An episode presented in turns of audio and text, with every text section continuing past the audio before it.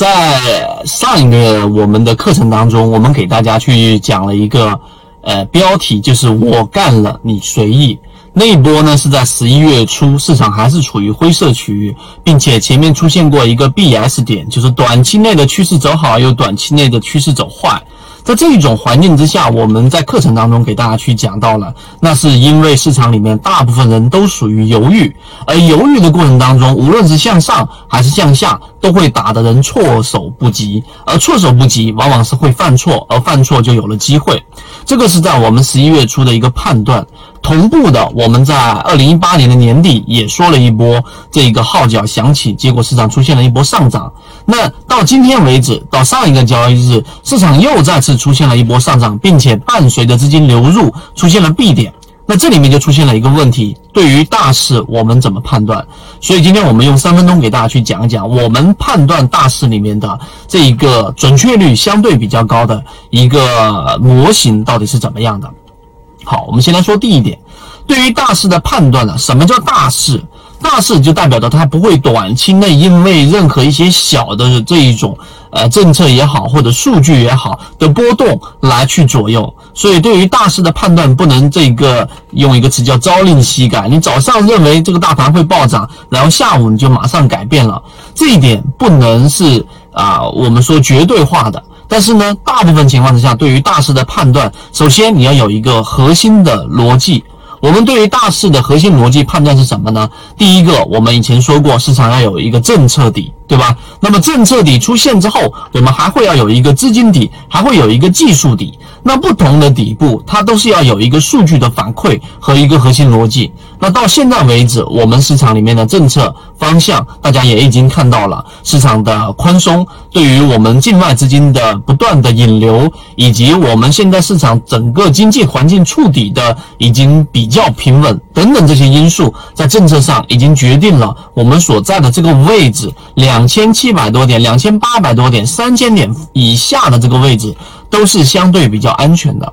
第二个就是我们所说的资金底，对于政策方向的判断，很多人只站在这一个点上啊，可能没有办法再深入的有一个反馈系统。我们前面说过，如果一个人的系统他没有反馈系统的话，那么最终他的判断经常会出现很多问题。就像一个人，如果你身体已经生病了。但是你自己却感受不到脚被磕破了，感受不到脚断了，感受不到。那么你想一想，这个人还能继续往下走吗？还能更长久的活下去吗？肯定是不行的。那么我们对于市场的判断也是一样。当我们有一个政策底的时候，市场这一段时间的资金流入，我们前面说过，在大盘的流动资金已经在持续的翻红流入，并且资金创了新高，而股价平均股价没有创新高，这个是一个大势上的一个判断。那么资金已经提前进来了，不仅仅是因为政策上我们解读到了这一点，在资金上也同时反馈了这一点。所以对于大盘的判断，基于第二点。第三点就是我们说技术底和情绪的底部。那么技术的底部的话呢，我们前面已经说过了 B S 点。那么 B 点它出现了，就意味着市场必然会形成一波趋势。而 B S 就是前面我们说所产生的犹豫。那么在这一种 B S 点出现，并且形成了一个中枢，在缠论当中，你只要把级别稍微拆分，你会发现它在小级别上也不断的去有一个蓄积能量的过程。所以技术底和情绪上，大家所有人都在盘整，都在这一个犹豫的情况之下，我们的判断在这个位置上，你去放入一个底仓是没有任何问题的。